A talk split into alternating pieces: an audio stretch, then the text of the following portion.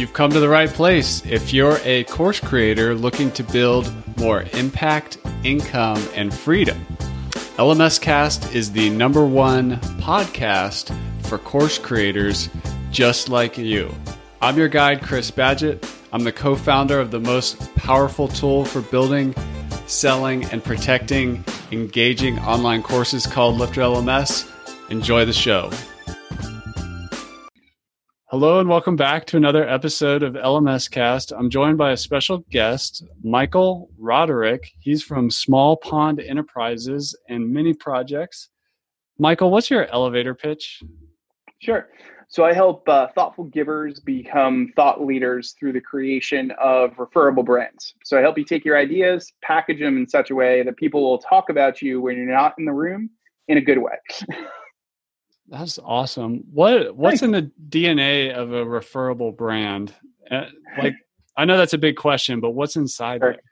Yeah. So the the way I like to frame it is that basically to have a referable brand, you need three things, uh, and there are three things that you have to focus on. It's easy to remember because it spells the word aim.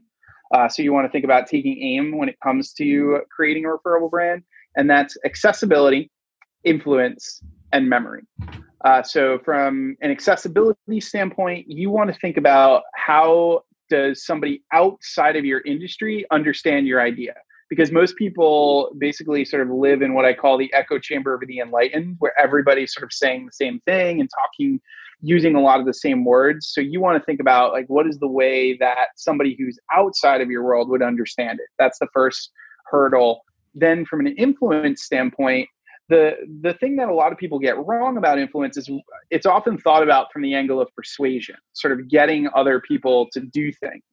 And what I've found is probably the the most powerful aspect of influence is will people actually do things for you? Will they share your ideas? And what I've learned is that they'll share your ideas if it makes them look good. So a lot of the time we sort of focus on being like, hey, here's our cool, you know, here's my cool thing uh, do you want to share it as opposed to here's something that's going to help you that's going to make you look good do you want to share it? Uh, and then people sort of share that as a re- as a result. And then uh, finally memory. If we can't remember somebody else's material then it is likely not going to be shared. And what i often like to say is it's not how well you tell the story it's how easy it is for others to be able to retell the story if you can't craft those uh, memory elements into your work, then you're going to have a lot of challenges uh, with that. And I have a whole framework uh, that I get into. Uh, I can get into around memory, but I'm giving you kind of the thirty thousand foot view of those uh, of those three points right now. Wow, that's awesome. Accessibility, like, what is I mean, I know every market is different on what they want and what they expect. We hear a lot of talk these days about authenticity and just, you know, mm-hmm. do you, be you. And that, I that seems to really work. But what does that mean? Like, how do we make ourselves more accessible to our markets, whether that's in fitness or business or health or relationships? I mean, the, all these markets have different preferences of like what they want to be guided by or, sure. or or who they want to show up and even the sub niches within them could be completely different. How do we unlock accessibility? Yeah so so a lot of the time that's a great question. A lot of the time what you're talking about are the variables of uh, all of the ways that we basically act on our core desires right? So so if we really just boil it down to absolute brass tacks every single person has what i like to refer to as a tcm index uh, an index of time connections and money and there is a concern, whatever business you're in, whatever it is that you're working on, around one of those three things or all three for different uh, for for different types of people. So a lot of the time, if we're trying to get at the accessible part of our message, we really have to ask about how what we're doing is actually affecting those three things for the people that we work with. And then the other piece of it, uh, and I tell this to all early stage, like new entrepreneurs, you want your business to do at least one of these three things, or you'll be SAD, S A D, and that's solve a problem, alleviate pain, or decrease friction. So if your business isn't at the very least solving a problem for somebody, getting rid of pain, or making something that's normally a five step process, a three step process, it's probably a nice to have as opposed to a need to have. And what you can do is then for yourself, you can ask, how am I solving a problem for my client in terms of time? And what that's going to do is it's going to just completely strip the jargon out of whatever your message is because you're going to be able to say this particular tool saves you x number of hours right? And it's going to be very very clear what it is you're actually doing for the client. So so that's what i always go to. I always go to these core things and the variables are all across the board but ultimately it comes down to time connections and money and are you solving a problem alleviating pain or decreasing friction in one of those areas. What does connections mean? So, connections has to do with the aspect of your relationships that you either have, want to grow, or need. So, in a business scenario, for some people, if they are struggling from a connection standpoint, it may mean that they're not meeting the people that they need to meet who could actually buy the service that they're interested that, that they're interested in selling, right? They might be selling to the wrong market. Uh, it could also be, for some people, it's about actual connection and feeling like they have a community or they, they have people around them. So there are people who will pay to be part of a community because that gives them something on the connection side. They feel a part of something. And that's valuable to people. People are willing to spend money on those types of on those types of things. So a lot of the time we don't look we look at the the variables that you were talking about right? We get into the weeds of you know i help with conversion optimization on this particular you know website platform for these types of clients and only those people in our industry get it right? But then if you say I send people to websites that uh, and I and I structure it in such a way that they buy more stuff. Well, everybody gets that, right? Like everybody's like, okay, well, tell me more. Like, how does that work? And then you can get into all those other uh, you know, ter- terms that you already use. But people have to, at the very, very beginning, get that you're solving some kind of problem for them, getting rid of the pain, decreasing some friction, and it's to likely be in their time, connections, or money. And is money just more of it, more money? It depends. Uh, yeah. For some people, it is about more money, but for others, it's about the aspect of saving money, right? Uh, it can sometimes be about the concern of losing money, right? So if somebody's offering you a service that helps you not spend that much on a particular, you know, on a particular thing, and you realize that you've been spending a ridiculous amount, you're going to pay money for that service, right? So you don't end up in that particular scenario. So there, there's lots of different ways that people will think about money in terms of that concern. Like, and, and the natural sort of marketing message is like, I want to make more money, right? But there are tons of people who also who they are not necessarily concerned with making more money. They're concerned with keeping the money that they have, or they're concerned with diversifying the investments that they're making and making their money work in different in different ways so there's a whole rabbit hole that you could really go down uh, if you were talking to somebody about what their concerns around money actually are.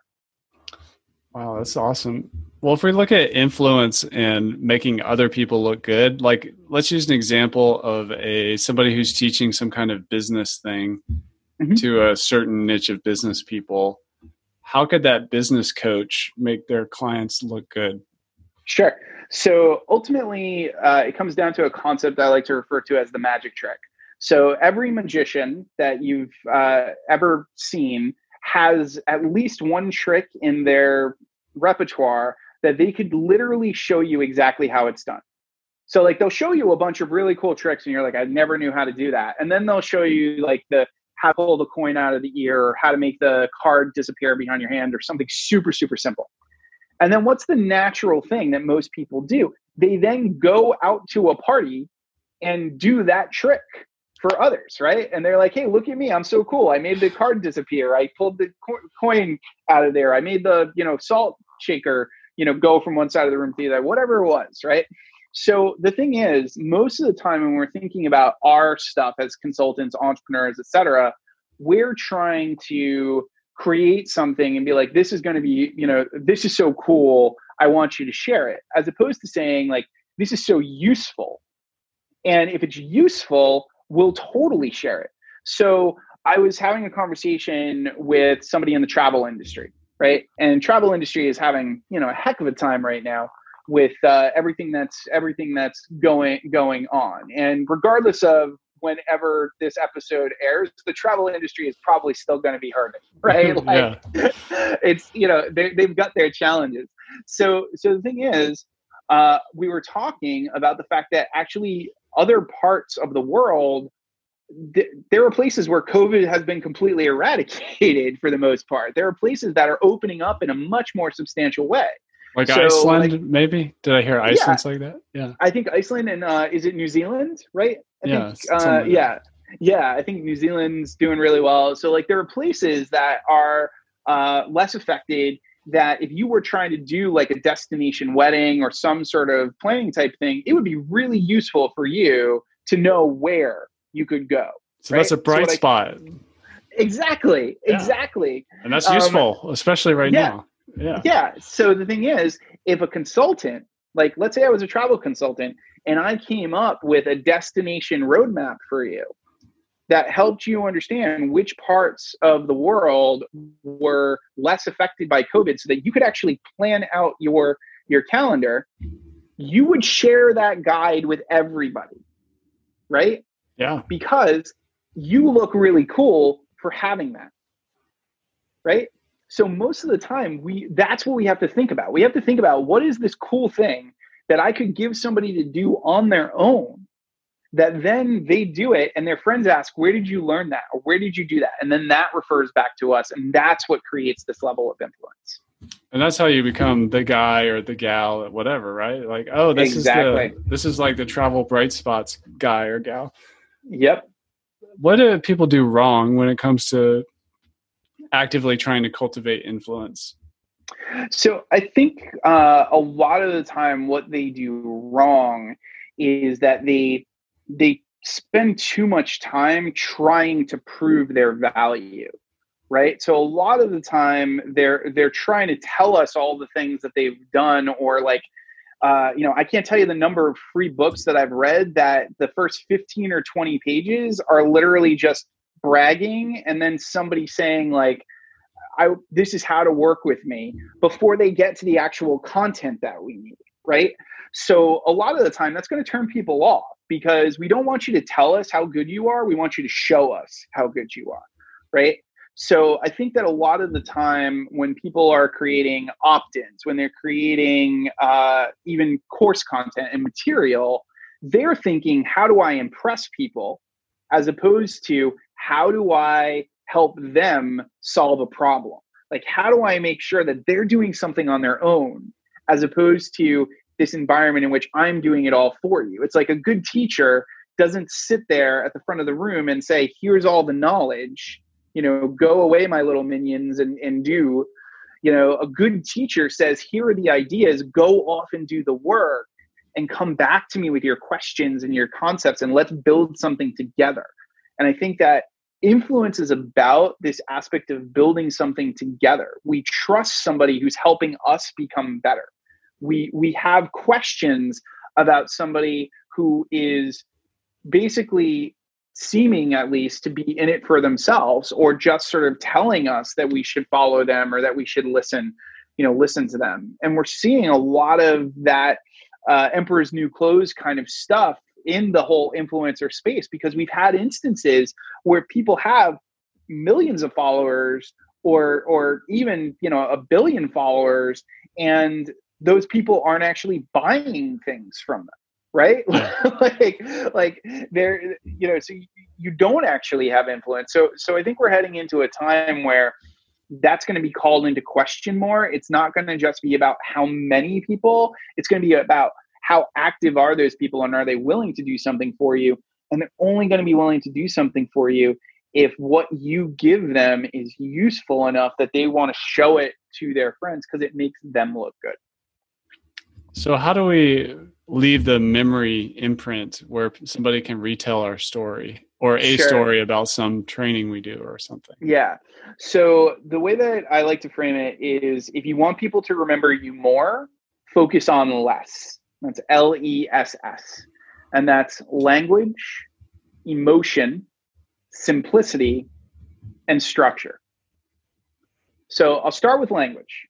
Language is often a challenge a challenge for people because we tend to just grab what other people have said and sort of slap our names on it because naming something is hard, right? So to come up with a name for something is a mental exercise. Like it takes time to come up with a name for something.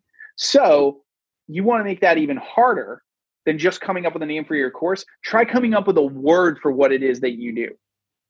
Try coming up with a name for a process that you're trying to teach people. Try coming up with another way to say something that everybody else has already said.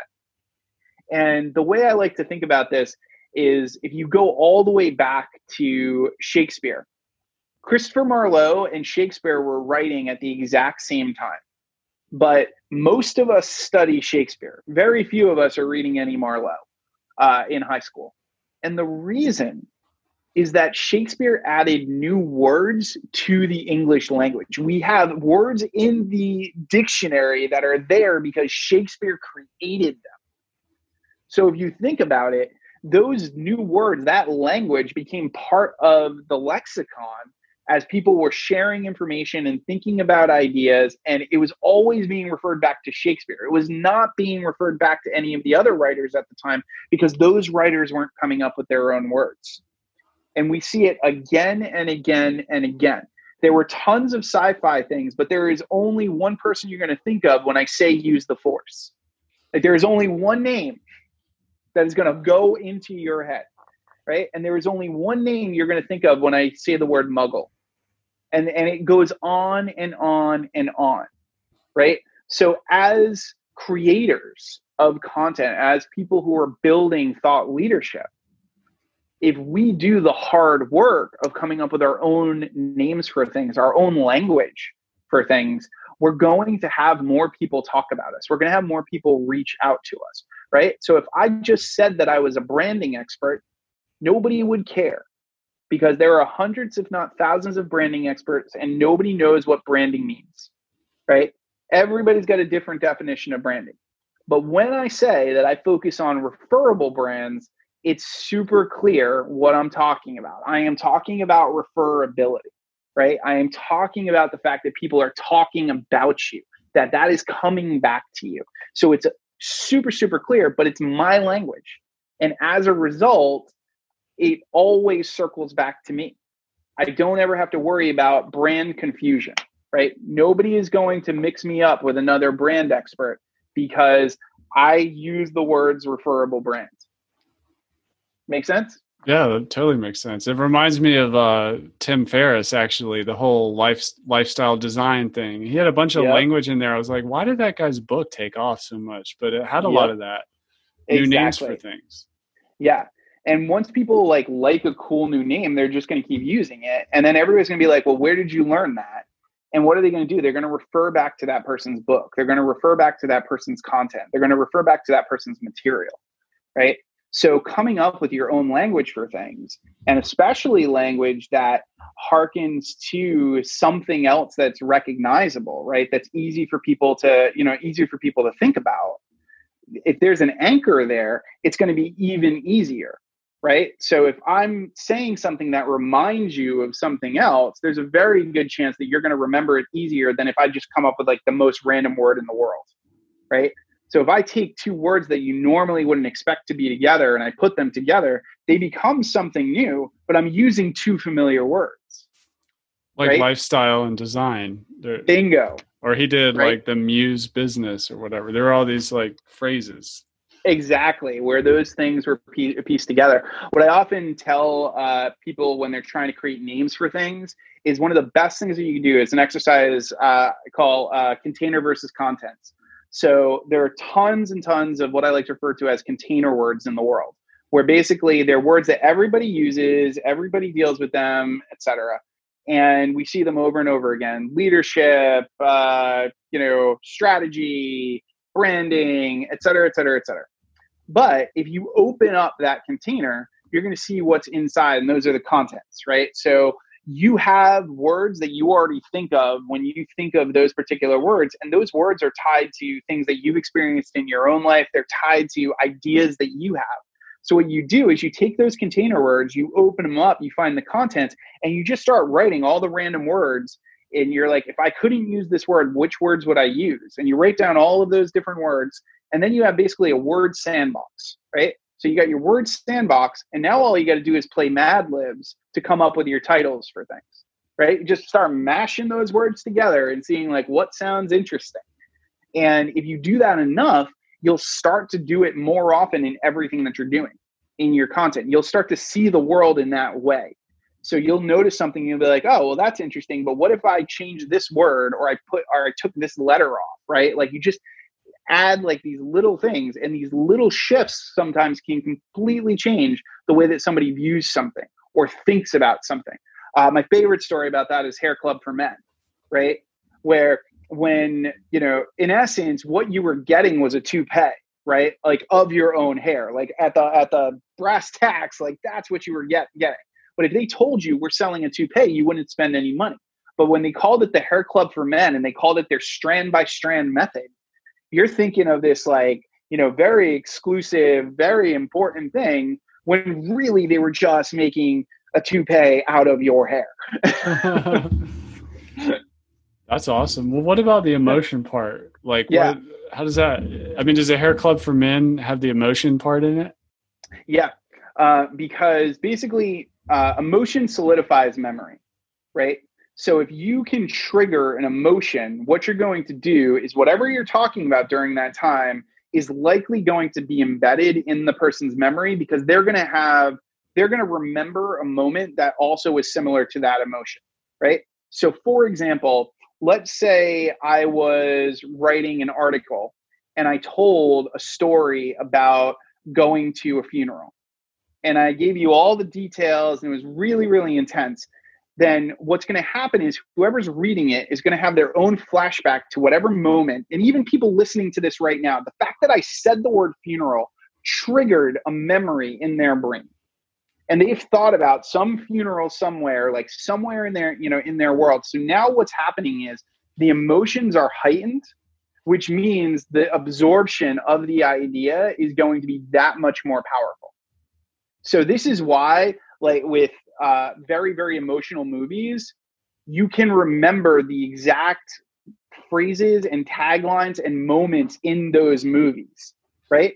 So for all those folks who you know basically weeped over titanic um, you know if you say i'll never let go they're going to know exactly like they're going to recall the exact image of what happened with i'll never let go right? So you can do that with your own content if you tap into your own emotion. If you think of an emotional moment for you and you describe that, and then you talk about how this, you know, thing ties to your lesson, whatever it is that you're teaching, people are going to relive the emotion they're going to have that experience and then they're going to be like oh my god i you know i i remember this particular thing so going back to your question about the the hair club for men basically there were tons of testimonials in those infomercials about the shame and embarrassment that you know this guy felt when he took his hat off and he was bald right? This you know kid's you know uh, this guy's kid poking his bald head like all these things right? So all these men who are watching are having that emotional moment and saying oh man i remember when somebody called me baldy or I remember when that girl that I hit on basically said, you know, started laughing because I didn't have a full head of hair, and they'll the, everything will come up in their head. So then, what do they start to think about? They think about the solution. They think about the hair club for men. So the emotional part of that basically helps solidify that product in their memory. And this has been across this has been across the board. Like if you look at anything in popular culture that has really taken off, there is likely an emotional trigger behind it that caused everybody to sort of have that same feeling. Uh, one of my favorite examples is uh, Stranger Things, right? Stranger Things uh, basically taps into what it was like to be a kid and what it was like to be a kid during that like et steven spielberg magical magical time so you're basically reliving moments of your childhood. And if you were already you know if you're at a certain age where you remember you know riding your bike and and you know pretending to build forts and like all of these different types of things you're following along on this particular journey. So you are going to remember that show. And then you're going to go to your friends and you're going to tell them you've got to see this you know you've got to see this show. There's you know all these other you know elements that that are at play and because it it basically ties to this concept of emotion is there any difference between positive or negative emotions? Like, eh, I mean, like fear, sadness, like funeral stuff versus like elation, happy, or it just doesn't matter, just any emotion? that's a great question. I think that uh, it really depends on the individual, right? Yeah. So, like, if you are more of the person who cries at, you know, a movie, or if they're like if you are more sort of leaning towards the like having a real emotion when like that's that's uh, in those types of things i think you're going to be affected more by the sad stuff. Like it's just going to probably hit you harder. Um, but if you're not that type right uh, it's possible that something comedic could keep it in your head right? And perfect example is all of we can recall lots of funny uh, commercials right? And if you think about it, the emotion that we felt was laughter, right? So I always go to the Geico um, commercial where Boyz II Men are singing about you know incontinence and flatulence in the middle of the uh, in the middle of the pharmacy, right? Because I laughed hysterically, you know, at that because I watched Boyz II Men when I was a kid, right? I like I watched Boyz II Men and I listened to those songs. So having them sing about flatulence instead of making love to you, that like you know stuck in my head, right? It instantly creates this uh, th- this recall. So I think to uh, to answer your question, I think if you are more geared towards sort of the the more intense emotions, if you are the type to cry, then it may basically solidify faster for you, or you may remember the stuff more. But I do think across the board, if you're feeling some kind of sense of heightened emotion, you are much more likely to remember the content. What about the simplicity part?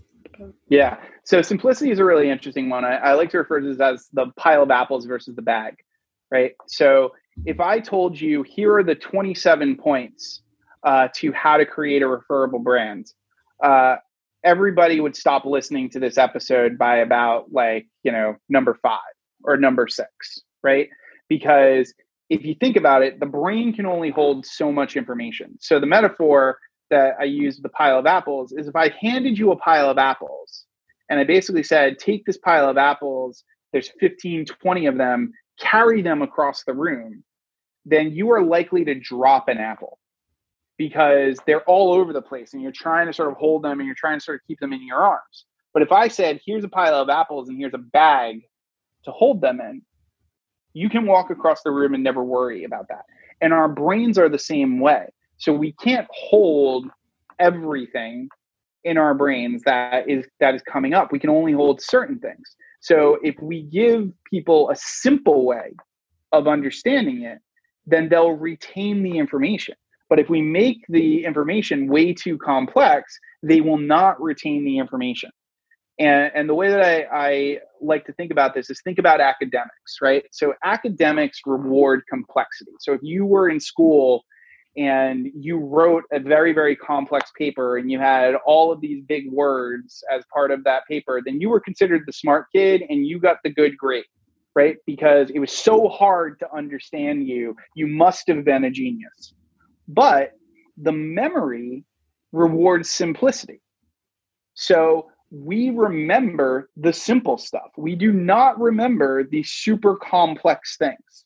Like we have to always go back to our notes to figure out those super, super complex things. So when you're creating your content, you've got to ask yourself, am I making sure that this is simple enough for somebody to share? And the example that I like to use is uh, there are tons and tons of TED Talks out there on the topic of leadership. But there's one TED Talk that gets shared all the time that is very, very popular and uh, basically has become sort of the, the main talk that most people talk about in leadership. And you can probably guess which one I'm going to say. Like most it, people, you usually it, guess it. Is it "Leaders Eat Last" by Simon Sinek? Uh, very very close. It's the it's the first one that he did, which is good. Uh, it's it's considered the start with Why Talk, but it's got a, a it's got a very verbose title. The Golden enough. Circle and everything. Exactly. Yeah. yeah. Okay. Yeah. And, and, the thing is, right? So that's why that went viral because is and I shared the heck out of that thing. I remember when yep. I first saw it, I'm like, y'all got to see this. Like, we're yep. doing it wrong. yeah. Yeah. Because everybody can draw a circle and look smart in front of their friends.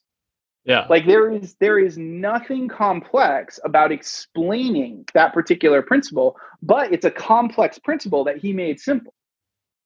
Right? So the thing is like there's a lot of there's a lot of information there, but what he did was he packaged it in such a way that other people would share it and like you said, you shared it because you wanted to be like, "Hey everybody, I found this cool thing." Right? Hey everybody, this is like how we need to think about things now. So so a lot of the time it's that simplicity that causes us to want to share it because it's easy, right? It's easy to share. If it's hard to share, if it feels too complex, we have a concern about messing it up, right? So if I if I were to tell you a story and it was a very very complex story, I would be worried about getting the story right. But if I were to tell you a joke, I would need to remember the punchline and I would need to remember the setup. And it wouldn't really matter if I got all of the details correct, as long as I got the the setup and the punchline somewhat fine, you would laugh at the joke. Right? So so the thing is, our brains, that's how that's how we work. We need simplicity in order to process a lot of the time. So if we're going to share something, we're going to talk about it, we're going to remember it, we're going to remember the simple thing. We're not going to remember the super complex thing. We're going to remember like the basic brass tacks thing that somebody said. We're going to remember the funny quote. We're going to remember the the the one liner. We're going to remember the Venn diagram that somebody showed us because that's simple. All the complex stuff is going to go out the window um, if we're if we're talking about the idea of just sort of sharing the uh, the concept. Is the structure just Simon's circles and, and the Venn diagram and stuff? Is that what you mean by structure? so what i mean by structure is is logic right so like basically we don't read a book by starting in the middle and then jumping to the front and then jumping to the back and then bouncing all around right we read a book by starting with whatever the thesis is and we sort of go through the particular process of of the thesis so a lot of the time we forget about that when it comes to creating our own content right? Like we don't think about is there a structure here? And whether that be like, is it a story? Is there a step one, a step two, a step three? Is there a logical progression? So this entire conversation follows a structure. Because if I started by talking about memory, it wouldn't really land in the same way. Right? Because we could talk about how to make your stuff, how to make your stuff memorable, but why would we then talk about making it influential right it doesn't it doesn't follow and then getting to accessibility it, it, doesn't follow. But if we start at accessibility which is sort of the natural concern of like can i get people to get it? Then can i get people to share it? And then if i can get people to share it can i make sure that they remember it? It's a logical progression.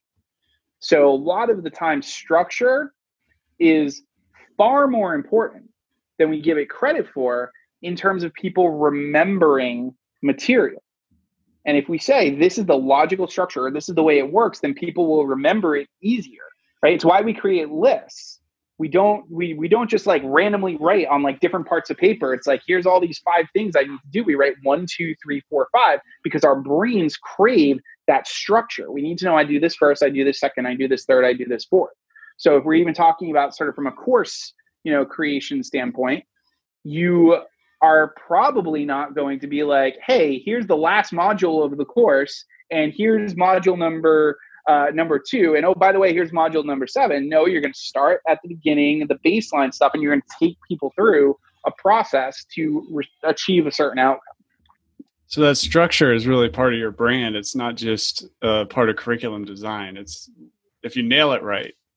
Exactly, exactly, and and that's the thing. Like, you know, a lot of the time, the issue that I see is that we don't take the time for these things that seem insignificant you know in, in in many many cases. So when i was when i was student teaching uh, i uh, was also directing a show for uh, for for my like senior year right? So i was in the middle of not only student teaching but also directing. I was working on all these different types of things.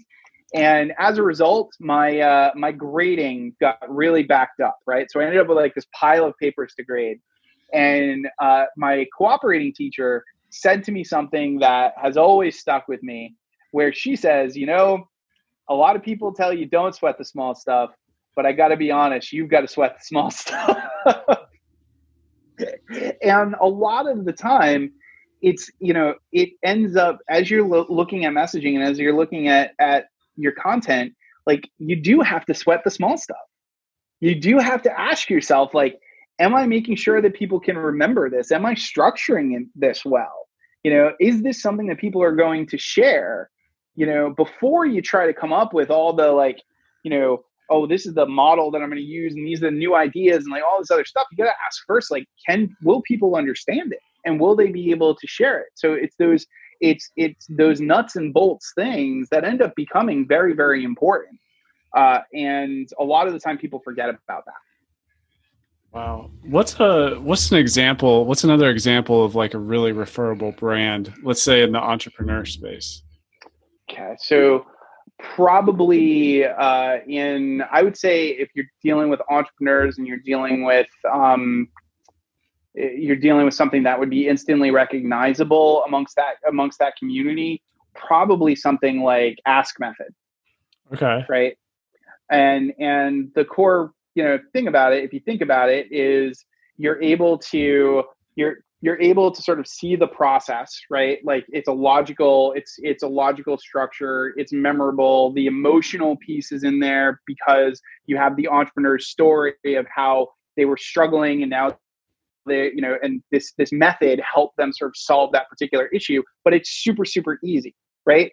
Uh, and going back to uh, just popular culture right? Um, amazon starts with an a so what shows up all the time in searches and what showed up before amazon became amazon right? Yeah. Think about think about sort of that you know that level of that level of logic right? So for a lot of people in the sort of entrepreneurial space, that one's going to come up pretty quickly, especially if you're dealing with like course creation and, and, and digital and digital products, because a it's it's the first A, yeah. right, and and B it breaks down a very you know simple process, you know, uh, and brings something to the industry that the industry had not necessarily thought about before. right? So market research has been around forever, right? But it wasn't in this course creation space and it wasn't in the form of quizzes, right? Like that that side of it just didn't, you know, didn't happen. So it was you have something that ended up being really easy for people to kind of remember and look at. Uh, and that's the one that sort of immediately like when I think about like what has been out there quite a bit uh, and folks have looked at. Um, but you know another one that is um, that is very popular that is easy to recall is product launch formula and yeah. it basically think about it we remember things a lot of the time because we're able to abbreviate them. So how many people are running around saying plf a lot. Yeah. Right? So it's like it's that it's that type of thing. And it's like even if you think about something like you know as as basic as soda right? It's much easier to say coke than it is to say pepsi. Right? Like it's just like it's a simple like it's Coke is like a nickname. Pepsi is a whole you know it's a whole other syllable. So like there you know there's this aspect of if it's not easy to share, if it's not something that's like it's just simple to to put out there, we're gonna we're gonna table it for something that's simpler. That's cool. And Ryan Levesque has been on this show. If you're listening and you'd like to check out the Ask method and his new Choose uh, method, uh, go look for Ryan Levesque on the podcast. What in your story, Michael, um, got you so into like how the mind works and all the how society and relationships work? Where did this come from? Sure. So I um, went from being a high school English teacher uh, to becoming a Broadway producer in under two years, uh, and uh, a lot of people were very curious as to like how I was getting into a lot of these rooms, right? Like how yeah. it was all working. So I was getting my master's at the time in educational theater from NYU. And educational theater is all about bringing theatrical uh, techniques to the world of teaching. So basically, you have kids act out vocabulary and you have them, you know, create uh, monologues from readings and things like that. So like it's incorporating theater. And one of the things that we learned was about simulations and how if you get people to act out a scenario, very very often, even though they're acting, they um, they do what they would normally do in real life for the most part, right? So what I did was I started hosting workshops where I would simulate networking experiences. So I actually had people act out one-on-one meetings, job interviews, and cocktail parties. So I had them perform as if they were that person stuck in the corner at a party or the person who's like nervous about a job interview or whatever. And when I watched all these people doing these things, I saw a lot of patterns, and patterns are always the precursor for frameworks, right? So when I noticed these patterns in terms of how people interacted, I started to say, okay, based on these patterns, I think that this concept overall is something that I could go with. So I started teaching those concepts. So I started teaching these relationship building concepts where I would sort of help people understand why others would say yes to them versus say no to them. And I really got into the psychology of the whole thing. Uh, did a lot of reading on that, you know, that side of things. Uh, but what ended up happening was people kept coming to me and saying, I still remember that thing that you taught me three years ago. So I kind of had this moment where I was like, okay, I understand the relationship building piece is really important and getting into the room is really important, but it doesn't really matter if nobody will let you stay there. So what I realized was you have to craft your message in this referable way in order to achieve that level of interest from people right? Because most people think about things from the standpoint of access. They think like how do i get access to people? How do i get you know somebody to listen to me get my foot in the door? But it's actually not about access it's about interest. Like you want them to be so interested in whatever it is that you're creating hanging on your every word that they seek you out. And if you package your stuff in such a way that people are talking about you and they're talking about your ideas and they're sharing your concepts then what happens is everybody asks like well where did you learn that from? So for me that's what i noticed. I was teaching one of my networking workshops and i took about 15 minutes and I just said, guys, I'm going to throw out this idea. And I think that there's something to it. Uh, where I think that I've gotten in a lot of the rooms that I've gotten into because I've come up with these really interesting anachronisms and I've come up with these like fun phrases or ways to say things. Uh, and I think it sends business your way. And it was literally like 15 minutes. I kind of covered this. And at the end of that workshop, everybody who was up for a hot seat asked to have their hot seat be on referable brands. So when I saw that, I said, okay, this is the thing uh, that people want to learn. This is the thing that's most interesting. And that's what really brought me into saying, okay, well, I've built all these relationship building frameworks. I need to build one around referable brand.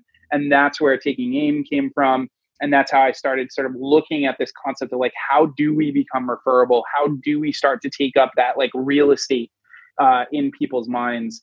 And you know where do we go where do we go from there?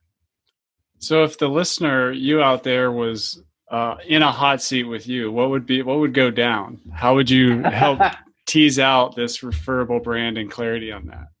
Yeah, so often what I would do is I would I would ask them to tell me what they do in their own words. Uh, and what would happen is they would word vomit. Uh, they would have like probably some tagline, right? Um, yeah. And most of the time, I'd say, okay, uh, fine. Uh, what else, right? and I would just let them talk, usually for a couple of minutes. And most of the time, what'll happen is when people feel uncomfortable, they'll just keep talking, right? right? So like if you if you just say like you know here's the question, just like keep going, they'll just keep going. So I let them go for a while, and what I do is I write down any word that I hear or any concept that I hear that actually gets my attention. And I treat it the same way that, like, when I used to raise money for Broadway shows, it was the same thing. Like, I would literally sit in the audience and ask myself, did I care? Right? Like, so if, like, suddenly I was like watching a show and I was like, oh my God, I care. That's so interesting. I want to pay attention to that. Then I knew that there was something there. But if I was sitting there and being like, I don't really care, like, what are these people doing? Like, I knew that it wasn't a fit. So if I was listening to somebody in a hot seat scenario, they're going to say a bunch of stuff that I don't care about. They're going to say a bunch of stuff that's like, that's not interesting. That has nothing to do with solving somebody's problem, you know, any of those types of things. And then they're going to say something, usually a throwaway thing. And then I'm going to ask them, so I'm just curious, have you ever used that phrase before in your marketing? And they're going to be like, no, right? Because to them, it seems simple. It seems like it seems too simple a lot of the time. And I can't tell you the number of times it's been they've had this side thing. Like I often say, it's like a lot of the time your side dish becomes your main, right? So a lot of the time you end up in this scenario where it's like this thing that you throw away or this tagline, this thing that you say that like you don't really care about becomes the thing that everybody wants. And the thing that you've slaved on forever becomes the thing that nobody really cares about. Right. Uh, so a lot of the time it's just sort of like unload all of that. Let's find the words and then we dig deeper and start to say like okay now that i've got this handle on what's interesting and if you're interested in using that language well let's explore how that language ties to your offer and let's make sure that that language that you're using is actually congruent with the offer that you've got for people and what you're really selling a lot of the time we think that we're selling people one thing and we're actually selling them something completely different uh, and a lot of the time we're just too close to our own to our own stuff it's like we uh, the there are colored pixels on the TV, and we're our face is pressed up against the screen, so all we're seeing are colored pixels. So we need somebody in back of us to basically be like, "What's on? Let us know what's on TV." and then most importantly let us know if we need to change the channel good stuff good stuff thanks um, how about the uh, the intersection of the personal and the corporate brand or the business brand? Like yeah. which one is it? Or is it both? Or or for like a uh, for specifically for somebody building a training platform online as kind of an expert in something yep. are they building a personal brand or are they building you know the equivalent of product launch formula? Like yeah. jeff jeff walker and product launch formula which one's the referable brand yeah so in jeff's case it's it's probably product launch formula um, because that's the you know that's that's the thing that gets shared more than his name. Obviously over the years he's become more well known so it's kind of changed a little bit. Yeah. Um, but if you think about it people weren't saying i want to go to a jeff walker event. I'm going to a jeff walker mastermind. I'm you know it was it was i'm you know i'm reading product launch formula right? Yeah. like most of the time uh, it, it was that right? And ultimately it's up to us how we want to do it right? So like there's a, there's a choice that you make uh, where you decide like am i going to be the wizard or am i going to be the person behind the curtain? So if you make the decision to be the wizard you are engaging what i like to refer to as the faustian bargain of the personal brand. Because everything's going to be built on you so if you decide that you're the wizard and it's going to be your name and you want people to know you and you want to be famous in that particular context, then you get all of the extra crap that comes with becoming a celebrity, right? So you're making a choice if you decide that that's like what you want, right? That that you want to be known for you, and everything that you do is now up on the up on the radar, right? Uh, and uh, Tim Ferriss even wrote about this, right? Where yeah. it's like you know his personal brand got so big that he had people stalking him and and you know he had all these challenges right and like there there are lots of instances where people go through that if they decide that they're going to be the wizard right and if they decide like i want personal brand to be the front runner if you decide to be the person behind the curtain then what you do is you put the focus on your ideas and your concepts and your frameworks and you leave yourself kind of out of the mix, right? And what tends to happen a lot of the time with those people is that people then kind of seek out the wizard uh, the wizard right they're like yeah. like who is the person behind all of this i need to know who that person you know who that person is but it's a personal choice of what you want to put out into the world and it can change right so when i was when i was teaching high school and running a theater company i was the guy who ran small pond entertainment right like i was the artistic director of that company that's how people knew me but then as a broadway producer i was michael roderick right like it didn't matter that I ran Small Pond Entertainment. It didn't matter that I had that, you know, that entertainment company. It was I was the producer and that was my that was my name. And then it was I was, you know, the guy who ran Small Pond Enterprises when I started all the consulting work and I was doing all, you know, all the stuff there. And eventually it turned into my name ended up becoming out there, you know, going going out there more. And now that I'm talking about referable brand, there's way more focus on referable brand, and people are reaching out to me from a referable brand standpoint.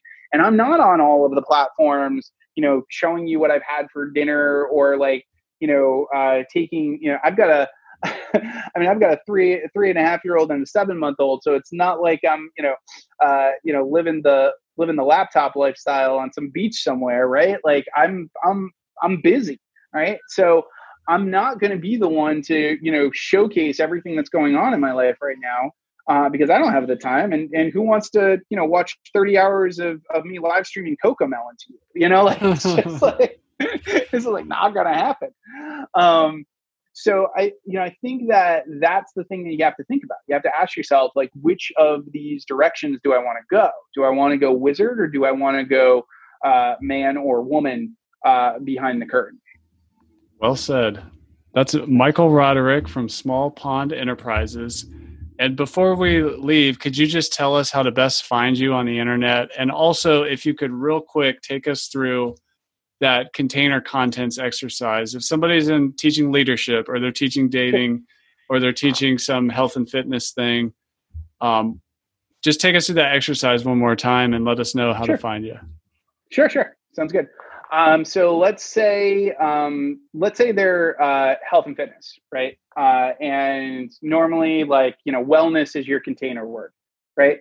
But inside of wellness, there's all sorts of there's all sorts of very very specific things that are uh, that are happening. So let's say uh, from a wellness standpoint, you are somebody who has managed to uh, really just become like really really built uh, in a very very short period of time, right? So like you've you've just like you've you've done it over the course of like a couple of months, and people are like, "How the heck did you you know how the heck did you build this much muscle or or whatever the or whatever the scenario is right? So you're likely not going to use words that are soft and wellnessy if you're trying to sell people on the fact that you're going to help them build muscle right? So you're probably going to have some like seven minute know, abs or whatever right? exactly. Builder buster you know yeah. kind of you know crazy you know type type of thing right? And then you're going to think about all the words that tie to who you are right? So let's just say for example um, you are uh, like you know your background is that you were uh, a gymnast right? So you're you might call your program like the you know the the rings of gold or something you know bodybuilder blast program or something. Like it'll it'll tie to who you are and it's going to be your language. It's going to be your words. It's not going to be somebody else's it's not going to be somebody else's phrase or or somebody else's idea. Um you know so it's like i could talk you know so uh, another example um just of my own right is that i could tell you that um, when people reach out to you and they want uh, and, and, they they want something uh, that you should find ways to um, basically give them something to do in order to not end up having to take that call right away right? And that would be basic advice. But the second that i turn it into have you ever read the book give a mouse a cookie? And most parents have right? so it's like one. if so if you get the, the concept of the book is if you give a mouse a cookie, he'll ask for a glass of milk. If he asks for a glass of milk, it's going to make him tired. He's going to want to sleep in your bed. If you yeah. let him sleep in your bed, he's going to sleep in your bed. He's going to want a cookie again, and the whole cycle is going to start. so for a lot of people who are popular, when people reach out, they're give a mouse a cookie people. Where it's like if you tell them yes, I'll meet with you, then they're going to tear like they're going to ask you for all sorts of different types of things, etc. But literally, if you say yeah, I would be happy to meet with you. Could you just write uh, a small description of what it is that you want to talk about? 90% of people will leave because they don't want to do any of the work, right? So you can figure out which people are the give a mouse a cookie people, right? And which people are, are really clients. Uh, so now you see, like, I just gave you two scenarios, right? But one was total container words and one was content. Yeah. Yeah, that makes sense. Well, how could the good people find you, Michael? Sure, sure. Um, so I'm all over the socials. Um, so um, uh, on the web, I'm just at smallpondenterprises.com. Um, but I uh, am also on uh, the Book of Faces as Mike Roderick, as opposed to Michael. And the reason for that is that my Michael Roderick account got hacked. Uh, so I ended up in this scenario where I had to like actually create a whole other account um, but yeah, if you look me up, uh, I'm on the Book of Faces uh, and LinkedIn, Twitter, all those types of uh, all those types of places. Um, so you can always just feel free to reach out, and you know, happy to be helpful in any way I can. Awesome. Well, Michael, thanks for coming on and sharing your wisdom with us today. We really appreciate it. Yeah, thanks very much for having me. This was an absolute blast. And that's a wrap for this episode of LMS Cast. I'm your guide, Chris Badgett. I hope you enjoyed the show. This show was brought to you by Lifter LMS, the number one tool for creating, selling, and protecting engaging online courses to help you get more revenue, freedom, and impact in your life. Head on over to lifterlms.com and get the best gear for your course creator journey. Let's build the most engaging, results getting courses on the internet.